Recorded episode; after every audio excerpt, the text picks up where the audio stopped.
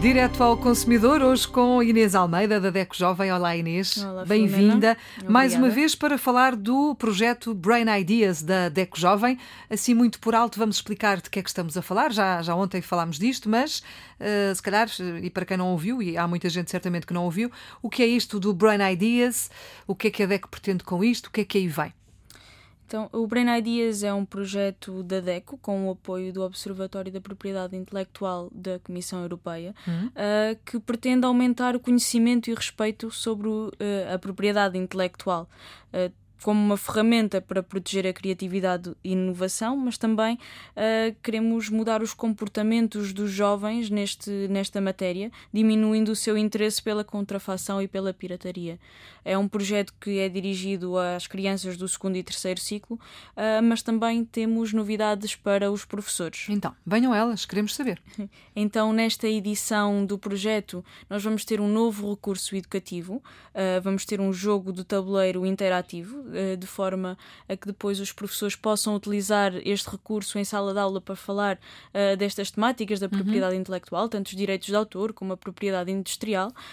Um, para isso mesmo, vamos ter oito ações uh, de formação certificada para professores, para, exatamente para capacitar uh, estes professores uh, sobre estas temáticas e para depois utilizarem este jogo interativo. Sim, porque uh, às vezes ainda é um bicho de sete cabeças, não é? Para, é. As, para algumas pessoas. Nós, nós sentimos, na passada edição, sentimos também por parte dos professores esta necessidade de claro. haver mais recursos educativos uhum. para trabalhar este tema, que de facto é um tema complexo e também para chegarmos aos jovens às vezes precisamos de novas novas estratégias. E, portanto, vamos ter este recurso educativo, vamos ter a formação para professores e também vamos ter oito conferências para futuros professores. Vamos, junto de, eh, de escolas superiores de educação, uh, também falar sobre este tema aos futuros professores, uh, também já para os sensibilizar para abordarem este, esta temática com, com os seus futuros alunos. Uhum.